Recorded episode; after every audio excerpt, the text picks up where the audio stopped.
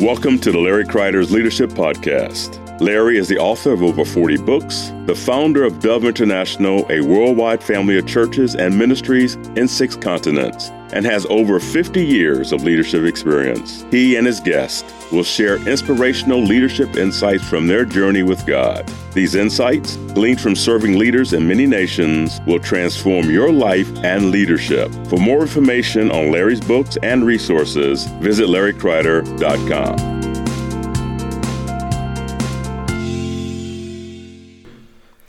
We're so glad you joined us today for the Larry Kreider Leadership Podcast. And with me today is my good friend and guest host, Merle Shank. Hey, Larry. It's so good to be with you today. Well, I appreciate you joining us today and enjoying the podcast today.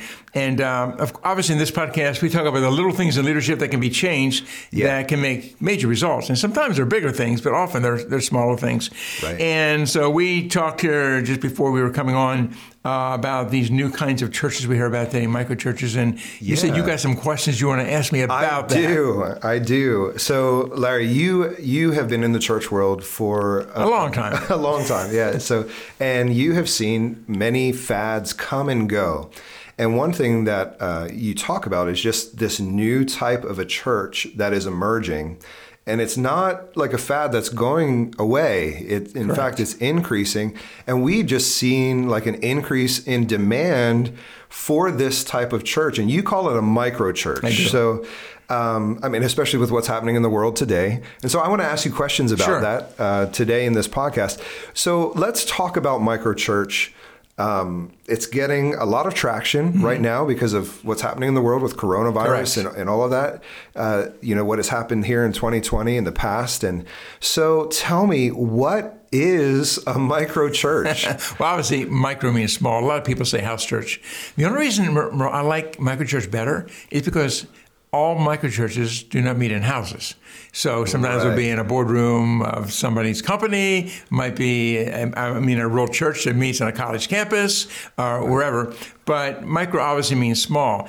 And what, what's happening is, in a lot of ways, it's kind of going back to the book of Acts. I mean, honestly, when we planted our first church, you know, 25 people back in the day in 1980, right. I thought maybe Merle, that's we didn't have the term microchurch, but I thought we might be called to be a house church and a network of house churches. We just didn't know, and then God led us into the whole cell group movement, and you know, led a mega church and started a church planting movement, all that. Right. But initially, when we started, I thought maybe we're called to do this house church thing because I saw it in the Scripture. I, I read John Wesley's journals. I saw it in the Methodist revivals. Okay. And they had they were in these little class meetings they call them. They were in these little churches that were reproducing, multiplying, leading people to Christ. And so I like the term microchurch personally. That right. term's used a lot throughout the world right now by many who are involved in microchurch ministry. So how does a microchurch work? I mean, you say you see it all over the scripture, and I, I agree with you. Sure. But I want to pull this out because some people don't. Some people right. have maybe never heard of this. Sure. You know, their idea of church is a 2,000 member church, and you've had that. Yeah, you, have seen seen mm-hmm. you know your the church that you initially planned to sure. grow into those type of numbers right. and outreach and multi-campus mm-hmm. and, and mm-hmm. all of that and yet you still love this model. Why is it that you love this well, model? I love the model because number one, the New Testament church in the scriptures, the first 200 years, was basically microchurch. They met mm. house to house and met at home. You see that, see that in Acts chapter 2, you see that in Romans, and you know Paul says, greet the church that meets in your house, you know. He says that to, you know, to many people. He says to Philemon, on and on. And now obviously they met in the temple courts, they had larger meetings also, but the real focus was following the command of Jesus to go and make disciples. And so they didn't have necessarily have to worry about uh, all that we have to worry about today. And again, I love megachurch because we I met pastor megachurch. Megachurch, you can do things you can't do if you're a microchurch or just a smaller community church. And I love community churches where there's 200 people, 500 people meeting on Sundays. I believe they should have small groups of some kind, life groups or something, so they can experience house to house ministry and experience making disciples and all that. But I, have seen in, in the scriptures and church history, and today throughout the world, as I travel and get to places of persecution, uh, I find that these microchurches are flourishing. I say probably most of the church throughout the world, especially in these nations that are having a really hard time, difficult time, it's mm. microchurch. It's these small wow. churches. Yeah, and I mean that would be, I guess, kind of the context with which the early church was birthed, exactly. right? Exactly. I mean, you had Judaism as the main focus of the Jews in Jerusalem, and that's right. And and then this this new church model just kind of springing up, and people, you know, meeting together on the first day of the week instead of right. Saturday or the Sabbath, right. and and they're coming together and they're just enjoying the presence of Jesus, exactly. the outpouring of the Holy Spirit, and you know that's kind of I guess how you know, the church started. Really. It is, and they were following the model of Jesus. Jesus had twelve disciples. Yet he had three disciples: Peter, James, and John. He had the, he had the groupings of disciples, and then he had right. the seventy. And then, I mean, when the Holy Spirit was poured out in Acts chapter two, three thousand people came to right. Christ, and Peter preached. What did they do? They said, you, know, you go to verse 42, 43, 44. They met in homes. That's what right. they did. That's wow. all they knew. And see, I'm convinced it's the best way to make disciples.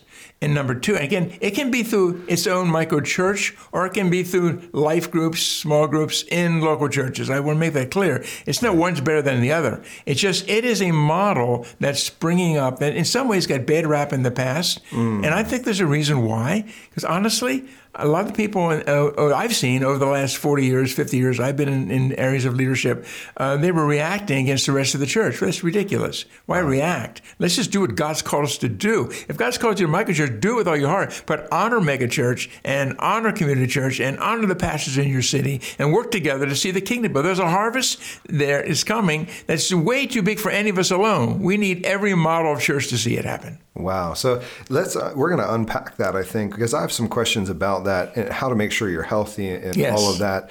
But I want to I want to find out from you first. When did you begin to get a vision for micro churches? Yeah. I mean, because back in when you were planting, yes. you know, you were the the first church that you planted there wasn't really any micro churches around. I mean, I'm not even sure that there was a lot of mega churches around this area. You know, what? Tell me sure. about that. Well, Where the truth is, when, when, I was a boy, just a boy growing up, and came to Christ as a teenager, uh, in my late teens, and got really right with God, to my knowledge, there were only like two or three mega churches in America that I knew of. I mean, there were Baptist churches. I think one in Indiana maybe one in Texas. There weren't many.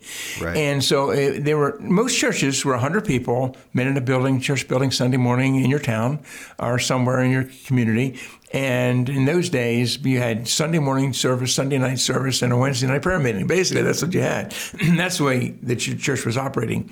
Uh, but then we began to see, we began to, I found that after our church grew to a couple thousand, then we started a church planting movement. Some younger generation, and older too, but many younger, would come to me and say, We think there's another model of church. Now, I knew there were people who had house church who were kind of mad at the church. It wasn't that. I mean, that, that's you know that's just wrong, you know.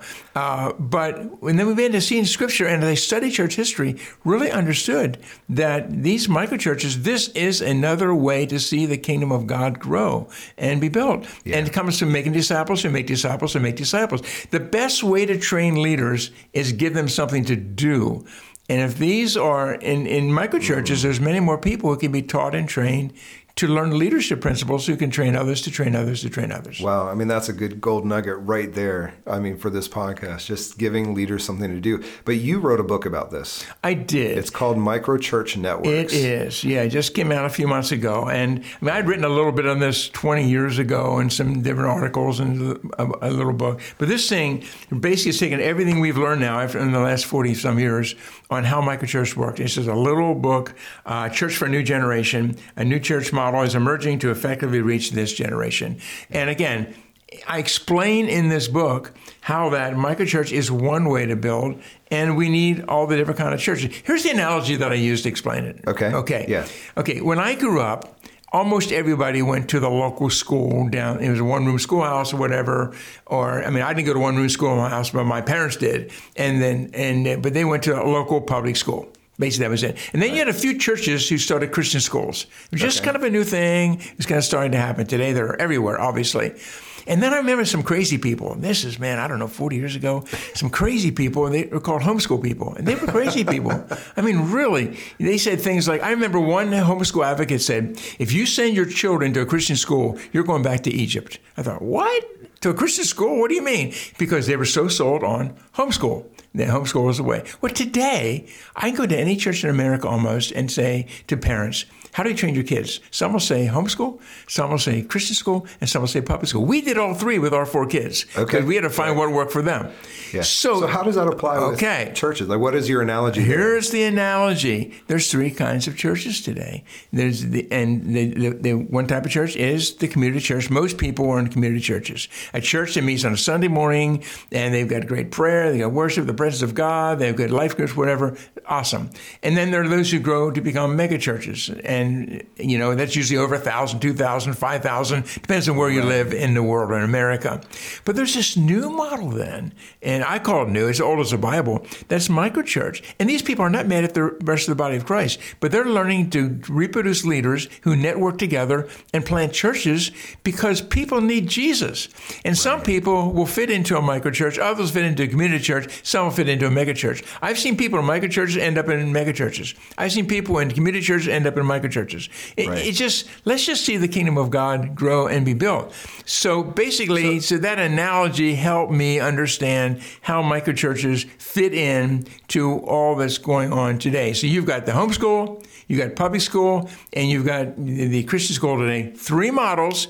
You have microchurch networks, you have you have megachurches, and you have community churches. Three models. When they can work together, you can see great blessing. Yeah. So I think you talk about this in page 22 of your book. Okay. But I want to, I want to, because I, you know, I've seen people get hurt by Yeah. the church or Sure. wounded by the Yep. church. And then they wind up going together uh, with other people who've gotten wounded. And it's like they, they kind of almost fellowship around this hurt or this pain. Yeah. And then, you know, the next thing you know, they're doing, you know, what they call a micro church or a house church. And or they're just mad at everybody together. else. Right. And Yeah. and so uh, you know, and honestly, I've I've never seen a group that started that way grow into health. You know, like they they, they kind of just It's very hard, mad. very hard. So ta- let's talk Okay. about this because so in as much as like what a microchurch is, what isn't a microchurch? Mm-hmm. Okay, here is what a microchurch, a healthy microchurch, I'll say it that way, is not. Yeah. Okay, first of all, it's not people disgruntled at their church or disgruntled at their pastor and say, well, we're going to go have our own church. That is not healthy. The seeds, whatever seed is sown in the first meeting, a man of God said many years ago, changed my life. He said, whatever seeds are in the first meeting, he said, that you will be reproduced later on down the road. And so that's why it's so important to get the attitude right in the beginning. That's so they're not good. disgruntled. Right. That's number one. Yeah. Uh, the second thing, that it's not an ingrown club who basically are not growing and they're just all ingrown, they're not reaching the loss. That's not a healthy microchurch. Number three, it's not an independent group or independent leadership unwilling to submit to spiritual authority. Because you have a lot of that in the body of Christ today. And some people say, well, I don't want to submit to authority. I'll go, you know, we'll have our own church. But that's just crazy. That's just ridiculous. You know, that's just, you know, and not, uh, not submitting to Right. spiritual authority. That's wrong. It's demonic. Sure. Yeah. And then number four, it's the same people together year after year after year with no heart for the harvest. Well, it's not that. Okay. But healthy microchurches do have a heart for the harvest. They're praying for people peace. They're praying that, that this microchurch could send people out to start other microchurches. It's it's called by the Lord to make disciples who make disciples who make disciples. It's a structure that helps to do that. Now, can that happen in a megachurch with the proper small groups? Yes. Can happen in a in a community church? It can. But some people they have the freedom, and, and again, they're not paid by the church. They're working a job somewhere. They have the, the- another stream of income somehow. But they're Right. often led by real pastoral people who just love people and want to see them grow in God, and, and then help them start their own churches and start their own ministries. So let's talk about the structure of maybe a micro church meeting or Sure. you know just like what what happens in a micro church and and what what differentiates it between a micro church and a, a small group uh, Right. you know that maybe is connected to Great question. another church like what what's really the, the difference here and and that's uh, That's a great question, Merle. Number one, these are true churches. So they have their own pastor.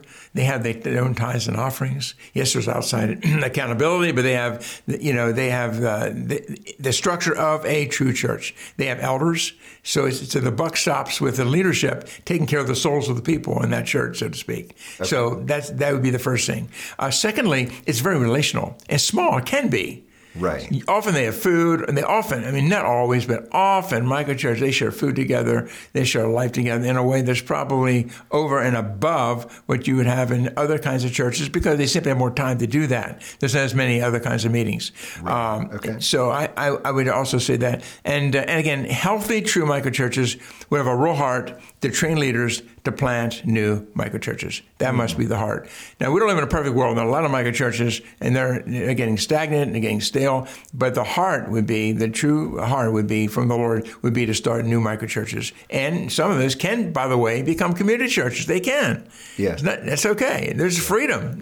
So I can I can hear I, I want to talk about something else. I, I can hear the the questions from pastors. So I'm a pastor. Sure, exactly. I I just have to say that I believe in microchurch. Right, So- I know you do. But I know that uh, other pastors might find it hard to swallow. Yeah. And a lot of times their question is, well, how do you keep it from going weird? Like how, how what type of accountability Yep. exists for uh, and how does that work? I mean, if it's not a part of another church, if it's not under uh, you know, a some people use the word covering or relationship or connection Right. somehow there has to be that kind of connection there has to be some type of connection so how do leader how do how do leaders not go weird and i know th- my opinion is that th- this isn't necessarily a very practical question because sometimes most times they don't go weird Right. but But they it can, is a and some have. it is a concern that a lot of pastors come up with or Mm-hmm. a lot of leaders of other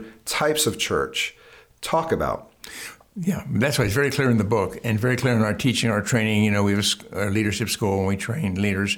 Very clear that all leaders need to be under authority. You know, you know, I, I I have the privilege of leading an international movement, but I have authority in my life by people outside of myself and our leadership that I'm submit myself to. So all leaders need to be under authority. So, that's why that? microchurches Yeah. need networks. Need to be, and there's two ways to do that. So, tell us about that. Okay. Wait, unpack that because Uh, I'd be glad I think to. this is really important. I keep hearing about new microchurches springing up. I mean, this week it happened again, and people I don't even know about because it's happening throughout our nation. It's obviously happening throughout the world. But healthy microchurches will be connected to other microchurches into some kind of, if I may use the term apostolic leadership, you know, some type of leadership who oversees leaders and pastors uh, to help them work through not only difficulties, but have sound doctrine and to, to not go get weird, so to speak, not get into deception, so to speak. That's one way. Have a, a microchurch network. The other way is they can. I've seen this often happen in a healthy way. They connect to the leadership, the pastors, the eldership of a community church or of a megachurch. They can so they can have small groups, but they could also, if someone if someone says, "I've got this real hard to really plant a church, to be a church that I'm responsible before the Lord for the people of God." Right. Well, guess what? They can do that, but then they're accountable to. They can be accountable to the leadership of the church that sends them out. So there's different ways to do it. The key is, do they have authority? Watchman Nee said many years ago, he said, you don't have authority unless you're under authority. And I believe that's really true. So you have relational authority uh, connection Yes. with authority outside. So Oh, yes. like what is is there a magic number of how many churches are coming together to be a network or There's really not. No, there's really not. You, if you have two or three churches, you can start a network, and it can, I mean there are networks. I I remember being in a in a, a country in Asia, and they they said they have like you know a quarter of a million people in their network. You know, Wow. so, Wow. so there's you know all kinds of levels and and on and on. But uh, the key is that we all know who are those who look out for us. You know, in in the Lord. You know, Hebrews 13 talks about that. You know, those in leadership they look out for our soul. Who's looking out for your soul? And when someone says, well, I don't need that, it's just me and Jesus, I say, man, I would never want to be part of your church right right yeah because you're not under authority. Yeah. But then the same thing applies to some community churches are independent. Exactly, And some yeah. mega churches are independent. So it's not just a micro church issue. And that that I think is a good point to bring out that it this is not just a micro church issue like it, exactly there are you know local churches regional churches Yes. mega churches that all deal with this same Yeah. the same thing so we want to give the the practical path for like health right Yes, And- exactly. and, so how if someone wanted to start a micro church Mm-hmm. or or they they're hearing about this for the first time and they are interested this piques their interest and, and Yeah. they're like man like maybe god is calling me to start a micro church what Yeah. what would be the first thing you would encourage them to do? First thing I encourage you is pray. Obviously, you need to pray and then be accountable to their leadership in their lives, because they, you know they whether they're a community church or a mega church, whatever. Say, I sense God is maybe stirring me, you know, to to plant a church. You know, I'm not sure what that would look like. It might be a micro church or maybe a community church. Not sure, but at least get some accountability and, and then work with your leadership, and then find a group of people that may have the same kind of thing, kind of thing on the heart. Right. Begin to pray through that. I'd encourage getting training you know, and there's many kinds. Of, there's you know, there's DMM training. You know, disciples are making moving, uh, you know, movement training. There's many kind of much of training. Obviously, we have our, our leadership school, the Dove Leadership Ministry School, that trains many microchurch leaders to become microchurch leaders, and also trains leaders to, yeah. to lead all kinds of churches. Sure. Um, so I, I, would do that, and then I, I would encourage. I'd honestly, if someone hasn't led a small group in a church, it's going to be really hard to lead a microchurch. Right. So yeah, so be a healthy member of a small group, be an assistant leader, assistant leader in a small group, and then lead a small group, and then multiply a small group, because that's what microchurch leaders will do. The difference is when you do that within your church, you have the oversight, the accountability of your leadership to help you work through things. When there's things that are too heavy for you, you have someone to go to. Right. But when you're leading a microchurch, you're it. I mean, you are the one responsible for the Lord. Yes, you still have people you look to in the Lord who oversee you, but really it starts by doing it in a small group yourself. And I would highly recommend that. So we have a whole bunch of steps in the book, you know, people can go through, obviously. Sure. And that's a, I mean, this book is a really great resource. And, and even, you know, for those who say, maybe I'm called to start something like this. And I, I know uh, from my own church planning experience that you don't always know what it's going to turn into. That's right. You know, but this is a really good start um, you know, you have like the ARC model that you're going to start essentially almost like a mega church exactly, right away. Exactly. But then this is another model of church planting where it's very relational, it's very flexible, you know, so you can adapt and adjust to mm-hmm. whatever's happening around. And I think you talk in the book about like elephants and rabbit churches, right? I do. What What is that? I, have heard that analogy several times, but maybe someone listening to the podcast doesn't uh, ha- has not heard that analogy. But just in terms of multiplication, in exactly. terms of like you know, uh, talk to us about that. Yeah, well, basically, the rabbit model is that I raise rabbits. I grew up raising rabbits, and uh, their gestation is so quick. And basically, they're fertile all the time. and so you have an average of seven babies per pregnancy. You have a one month gestation period, sexual maturity, four months. So in three years, a rabbit can grow from two rabbits to 476 million rabbits. Isn't that crazy? that is crazy. Now, elephants yeah, are yeah. fertile four times a year one baby per pregnancy, 22 month gestation period, sexual maturity 18 years, and in three years will grow from two to three elephants. Wow, wow. Isn't that interesting? That so interesting. that's why some of my friends say we need rabbit churches, you know. and this, the smaller the smaller churches that focus on making disciples. That's really the key. Merle, that there's really nothing is. new under the sun. Unless disciples are made. I've, i tell microchurch people, you just have another meeting. It just might be like a community church meeting or whatever kind. It's just smaller. Yeah. But it's down to making disciples who make disciples who make disciples. That's what this whole right. thing's about. So, um, my understanding of, of microchurches is that that uh, when you sit down in a, in a microchurch meeting, it tends to be more relational. There's not really a, a, structure of like teaching or preaching. I, I have this one uh, scenario that I'm thinking of where someone's like, I'm going to start a church in my house. And what they wound up doing is now they were a pastor already. They wound up basically creating like a community church environment. Exactly. They set chairs up in rows. Exactly. And like the pastor stood at the front and preached for like 40 that minutes. freaks me out, but like, I've seen it. And yeah. like, you know, they did worship, uh, you know, and, and, and that's okay because I think, you know, part of their DNA and part of what God was doing sure. was doing that. But that's not necessarily, you know, the model of microchurch that I've seen elsewhere in that you know people are sitting around in a circle they're eating together. Yeah. teaching is more conversational. Yeah it can be a short teaching but then it's conversational. It's like discovery bible studies for example you know but there's people having personal ownership into the teaching themselves and sharing what they're learning. And and then it ends up with obedience. What are you going to do about this? Right. Oh i love See, it. and then there's accountability yeah. with that as you come back the next week. Um, so I, I remember clearly, you know, I mentioned when I when I was growing up, there weren't many megachurches. I mentioned a few right, minutes ago, yeah. and I remember clearly what changed that. What changed it was Dr. Yonggi Cho came to America, okay. and he comes to America, and he says, if you pray and obey and have cell groups, he said, you can have a big church. And all at once, across America. You know, there were not just community churches and communities, there were soon thousands of megachurches all over the place. Hmm. It wasn't this way 50 years ago. Merle, it was, wasn't that way. When I was a teenager, wow. there was only a few. But see, I see the same thing happening again today with the microchurch. Hmm. Because in the microchurch now, we see that we, it's another model. People right. are used to megachurch. Right. They're used to community church, but they're not used to microchurch. And you hit one of the key differences. And that is, as I said before, we learn by doing and it's relational and it's everybody's important. And even in microchurches, I, we, we train microchurch leaders. We tell them if you have a group more than six people, you should have two groups within your microchurch, two small groups. If two or three gather my name, I'm in the midst. Jesus said. Right, right. So there's something powerful that happens where everybody is praying, everybody's sharing, everybody's saying, "Pray for me," because I can relate to somebody at work and lead them to Jesus or whatever that looks like. And so even in the microchurch, it's microchurches of, and people say, how large should they be?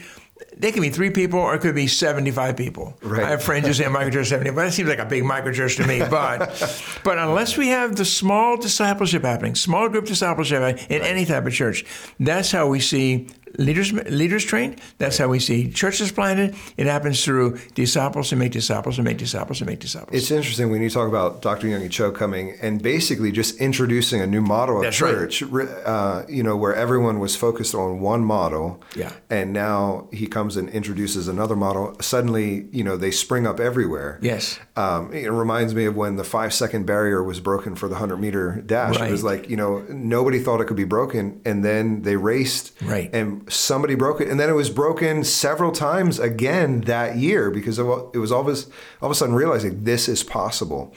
And this i think maybe you know what's happening is god is introducing that new you know the new model of church in terms of micro church and i think it's important that we get it right yes. you know there, there's this this element of getting it right but talk to me larry about um, churches in other nations specifically in restricted nations yeah. and, and, why you know i mean we we definitely see a flourishing of micro church in yes. those environments we do but what are some things that we can learn from you know countries that might be more open and i say open, you know, with quotations. Sure, seen, sure. Uh, just recent history, right. um, you know, what what has happened with the coronavirus.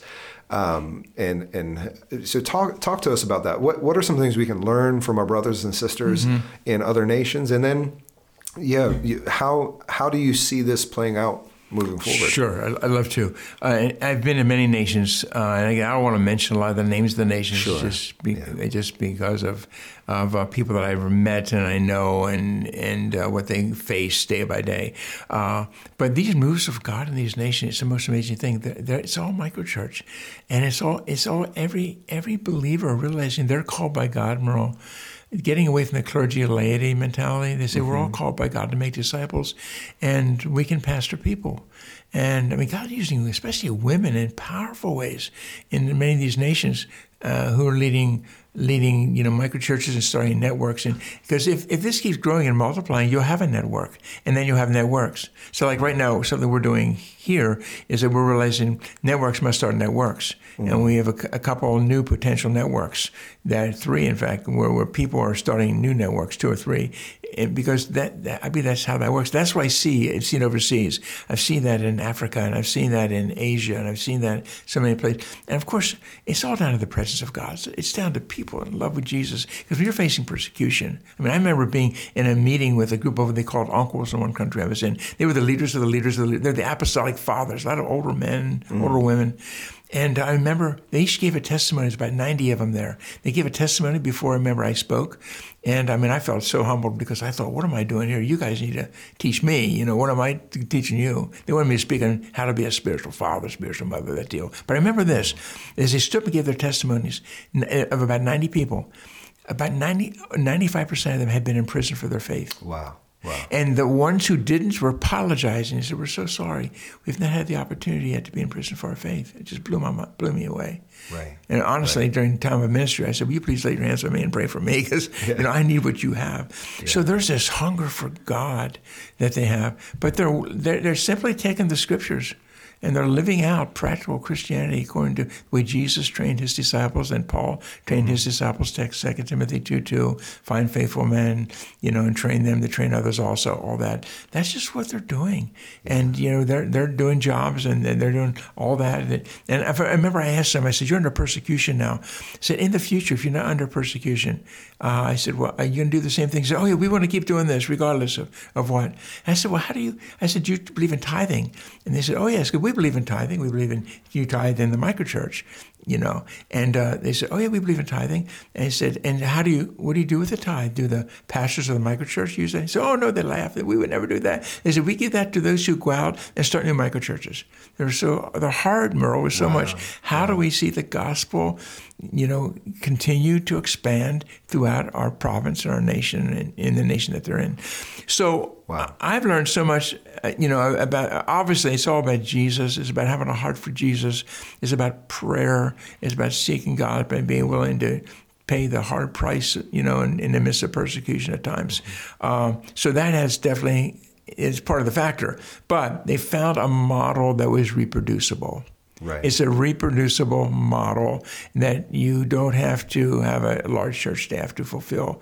And again, I'm very clear. I make the mega churches God uses powerfully, community churches, but also this new micro church network thing is just springing up alongside these other churches. Yeah. So back to Young E. Cho, and he came here to America and Canada, and especially America, and he taught us, you know, prayer I mean, we had him. We had him. He, we were so humbled. He actually came here to Lancaster County. Mm. We had him speak at a conference one time, mm-hmm. and he just basically spoke about the simplistic things of prayer, having small groups, making disciples, these basic things.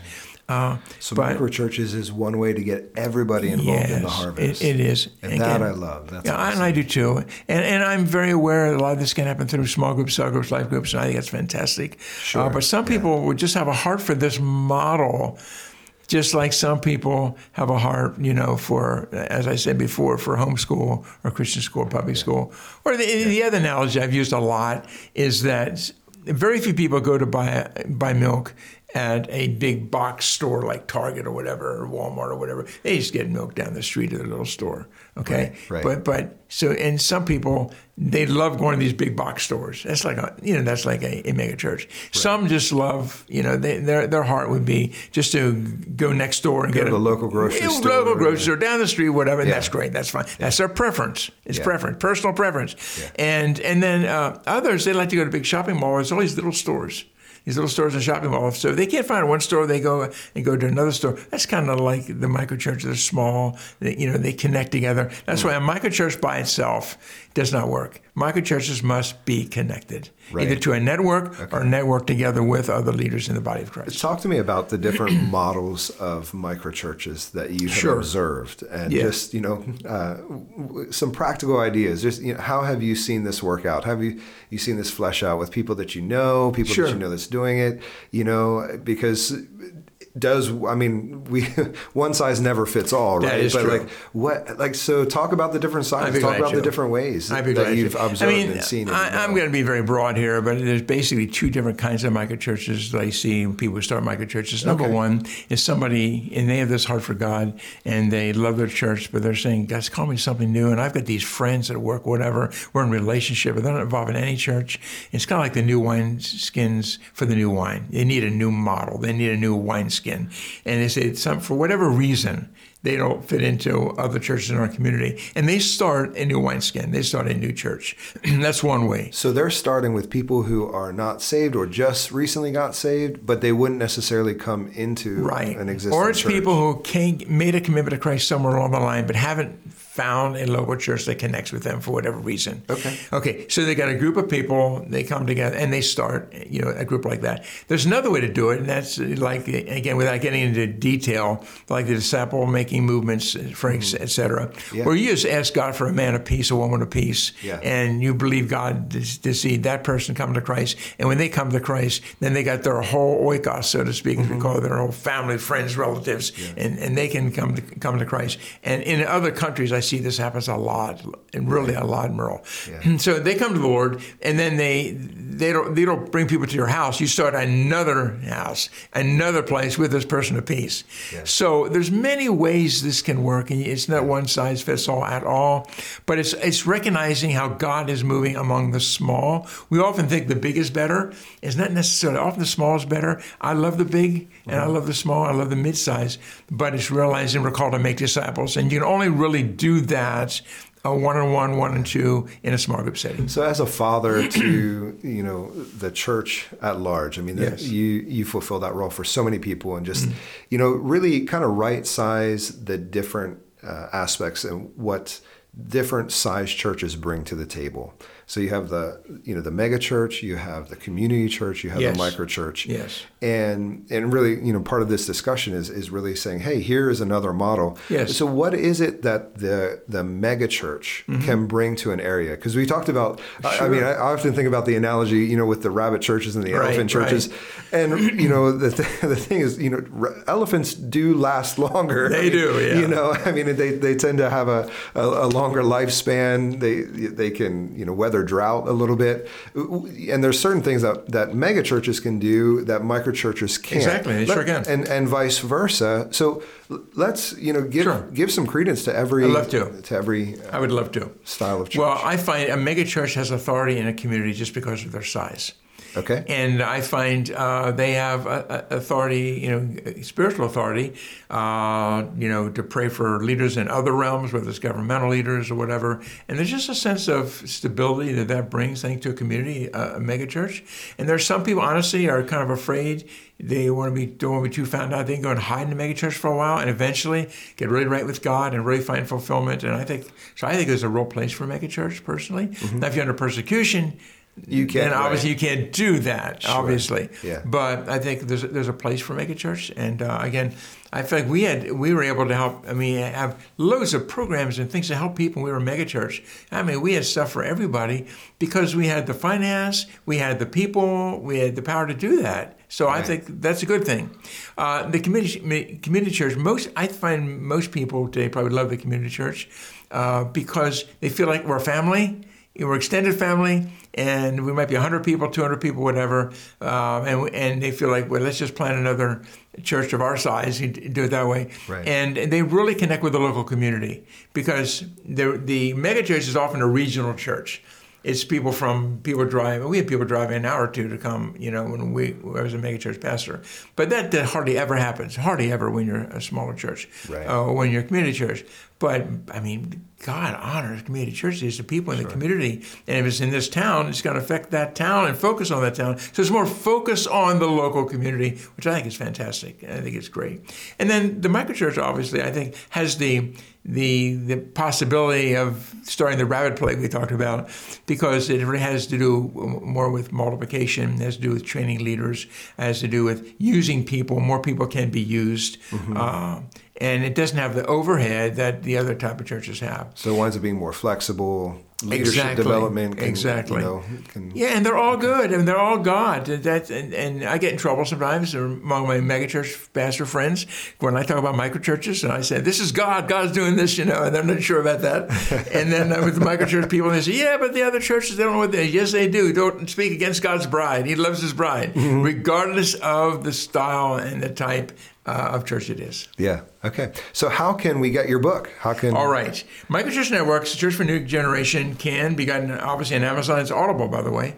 Um, oh, also, yeah, it is. You can get the um, audiobooks. Yep. And uh, so basically, uh, you check out the links at the show notes below, and you can find out how to get that okay. to Amazon or many other ways, Dev Store, and many other ways. Excellent. Merle, thank you today for being here and kind of picking my brain on this. Sure. Uh, I mean, I, I, as you know, I have such. I know you as a pastor, you have such a love for the body of Christ, just a love for the church yeah. of many different flavors, many different styles. Yeah. And um, so, thank you for doing that. I think a key leadership principle we can learn is that it's not one size fits all. It's helping every person find that which fits them, mm-hmm. how they can be most fulfilled in all that God has given them. So good. Yeah. So thank you everyone for joining us today on the Larry Kreider Leadership Podcast, where again we learn those small things that can make huge differences in our life and leadership and ministry. And God bless you. Have an amazing day in the Lord.